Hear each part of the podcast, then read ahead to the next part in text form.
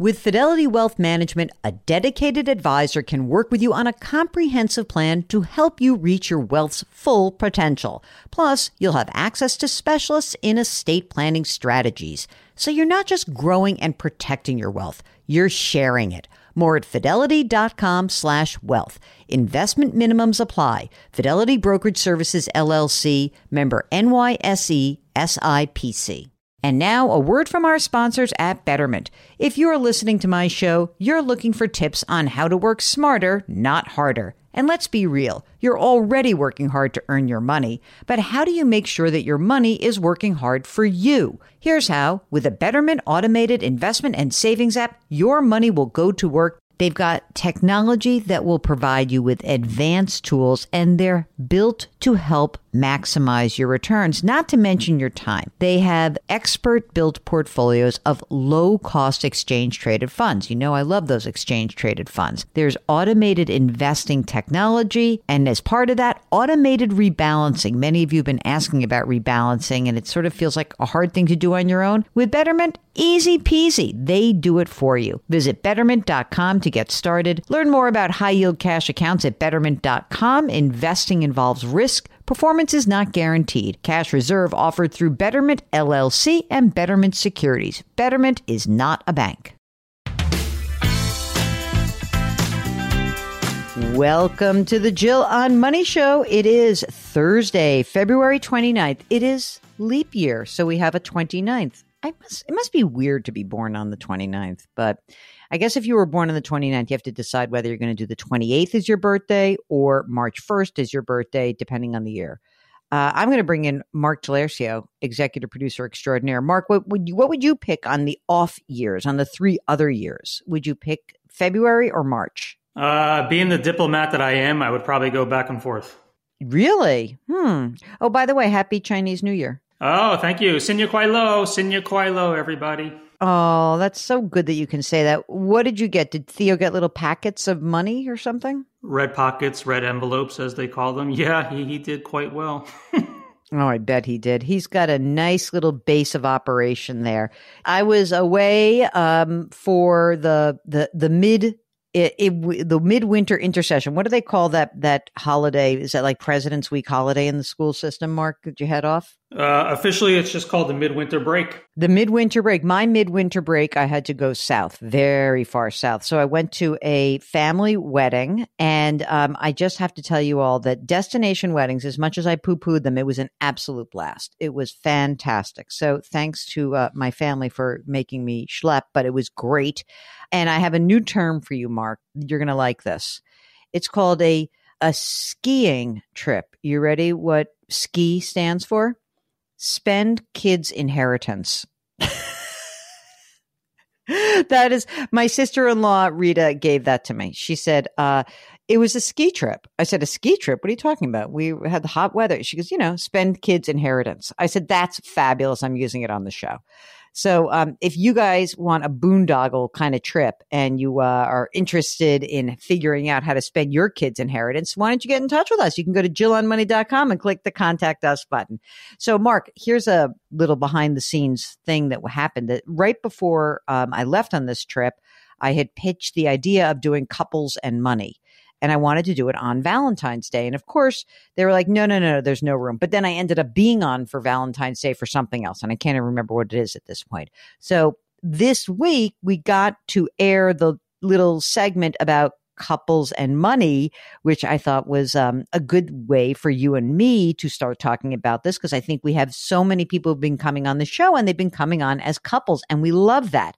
So, um, one of the things that I thought was important about this was that Nate Burleson and I, we kind of blasted through. We only had two minutes because there was a lot of yakking on the show before I got on. And, um, and so we went through and sort of talked about like what you need to do, how to talk about money. And we ended with a prenup conversation that was very quick but I want to air the segment right now and then I want to come back with you and let's talk a little bit about how people talk about money in couples and how you can kind of broach a subject that's so emotional and maybe get somewhere. So let's air the segment. This is from uh, earlier this week. It's a little love and money with me on CBS Mornings with Nate Burleson.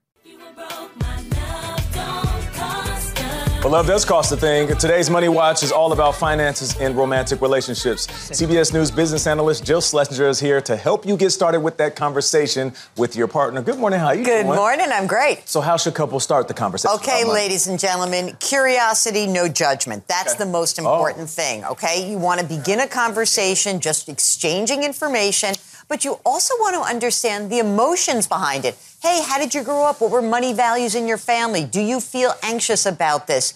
What is my feeling about this? And having a real conversation about the emotions. Then you can do the exchange of information, right? Hey, here's my outstanding debt. This is my mm. lousy credit score. This is how much money I make. Okay. Here's my saving. Here's my investment. Here's my risk tolerance. Again, a nice, gentle conversation. Okay, what about joint accounts? People are getting married later. That means they come to relationships with their own methods in I got my own nest egg. That's it, man. What's mine is mine, and what's yours is mine. I mean, just kidding. But so, what is important here is that whatever you decide, whether it's your own accounts, joint accounts, just have a conversation about it. Also, you've got to know what the system is, how you are actually paying bills. One person cannot hold all of the power without the other person knowing what's going on. Having a plan. Okay, a little role play. All right, give me your hand. Yeah. Thank you, baby. So, um, before we get married, Yeah. we got to talk about something important. Tell me, A prenup. are you out of your mind? Uh, okay, wait a second. Prenups are way more That's the worst nightmare for I people know it. that want to bring it up. Okay, if you want to bring it up, again, timing is important. But also, you'd say, hey, what would happen if this doesn't work out? How do we both protect ourselves? Mm. We bring someone in. If you get pushback, then don't worry about it. You can bring it up again. But if you have a significant difference between the two of you, that's when a prenup might actually be worth it. Okay, so Mark, at the end of the segment, Nate's like, okay, let's role play. Uh, you know, let's pretend that I'm going to ask you about a prenup. And I joked that like he started asking the question. I'm like, no, no way. So what do you think is a way that people can have a conversation about a prenuptial agreement when, you know, maybe there's a disparity in asset level or maybe there is, um, kids from a prior relationship or a small business. How do you think people should really have this conversation? Uh, that's a touchy subject. I, I, you know, there's no really easy way to jump into it, but I don't know. You kind of have to pitch it along the lines like, you know, I'm, I'm doing this for you, for you and for your best interest and my best interest, and to make sure that nothing bad happens to either one of us. That's what I think is right. I think it is about how you can kind of say, with like empathy, we need to figure out a way to protect both of us. I think that's really the issue. And, you know, look, a prenup is a tough thing anyway, because it's like, well, let's talk about what happens if we don't make it. But it also is a way to kind of bring up um, maybe other issues in the relationship that aren't being addressed. Um, and I think that it also is important if somehow or other you are in a relationship and you just can't talk about money, and this is a topic you can't talk about, it may show you that there's another issue lurking. So I'm not saying you have to get these things, but at least having these conversations are they're very important. But I also think that maybe we've what we've been hearing from people is that even when you are not married, that you might need some agreement or estate documents that start to talk about these things. Remember that woman who called up and she was living with a boyfriend. He owned the home and he's like, I only wanted my name because my, he had a terrible, um, uh, divorce previously. But then she's living there. And what happens if he drops dead? So sometimes these agreements can also help protect people in the event that you're actually not married. And I think that can be very important with a real estate transaction and as part of general estate planning. I also think that when you're having these conversations with someone who's a partner or a, a legal spouse, it does really bring up the idea that having a financial plan can really air a lot of these issues. And it's one of the reasons why I think it is so important that you at least sit down where you delineate and you prioritize your goals and you really start uh, talking about your life cycle events. Maybe it's how do you're going to how you're going to prepare financially to have children. Maybe it's how you're going to save for a house. Maybe it's about the proper amount of life insurance to carry, but having some sort of game plan down on paper, which you can review annually, is awesome. And there are a lot of places where that where you can do it yourself. But if you want to work with a professional, yes, a certified financial planner can be that person, that unbiased person who's a fiduciary, puts your interests first. I think so many of these issues that are so that are thorny and emotional, it is helpful to go through them when you have somebody who is essentially this third unbiased party.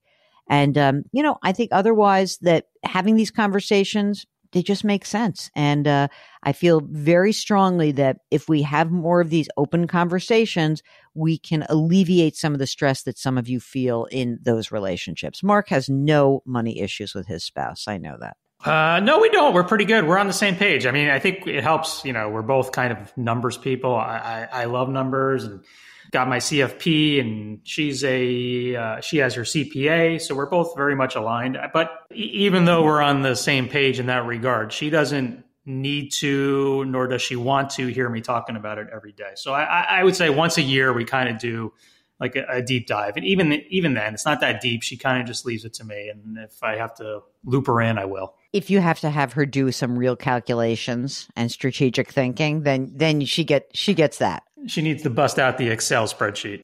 There she goes. And she can make an Ex, but wait a second. Is she better with an Excel spreadsheet or a PowerPoint? It's the PowerPoint that I'm always impressed with. No, no, Excel. Excel. She's like, she is, she, these like ridiculously long formulas that she does in Excel. I don't even know where to begin how to do that. Is there any way that I can use that in my life? I don't think so. That's what you call uh, modeling, Jill. Modeling. Oh, yes. I want to model my life. All right. Well, listen, it's all good. Hey, if you're a couple and you're having a tough time talking to one another, or maybe you're thinking about uh, the fact that you have been together for a long time, but you're not going to be married and you don't want to know, and you want to know how to address some of the issues that are usually addressed with marriage because it's a legal union, then give us a holler. Go to our website, jillonmoney.com, click the contact us button, and let us know if you would be willing to come on the air. Don't forget to sign up for the free weekly newsletter. We're going to do a little redesign of that newsletter. Mark and I were just talking about that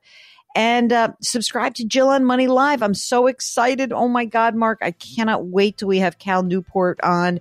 It's going to be great. I am really looking forward to it. Cal's new book is called Slow Productivity The Lost Art of Accomplishment Without Burnout. And he is such a great writer, and I'm so excited to have him. But you can only have that conversation with us and with Cal by joining Jill on Money Live. $35 gives you access to not just the Cal Newport webinar, but the previous webinars we've done, as well as the next three after Cal. So, lots of bonus content coming. We're going to be populating our video section. It's so exciting. Check it out, Jill on Money Live. Don't forget to do something nice for someone else today. Change your work, change your wealth, change your life. Thank you for listening, and we'll talk to you tomorrow.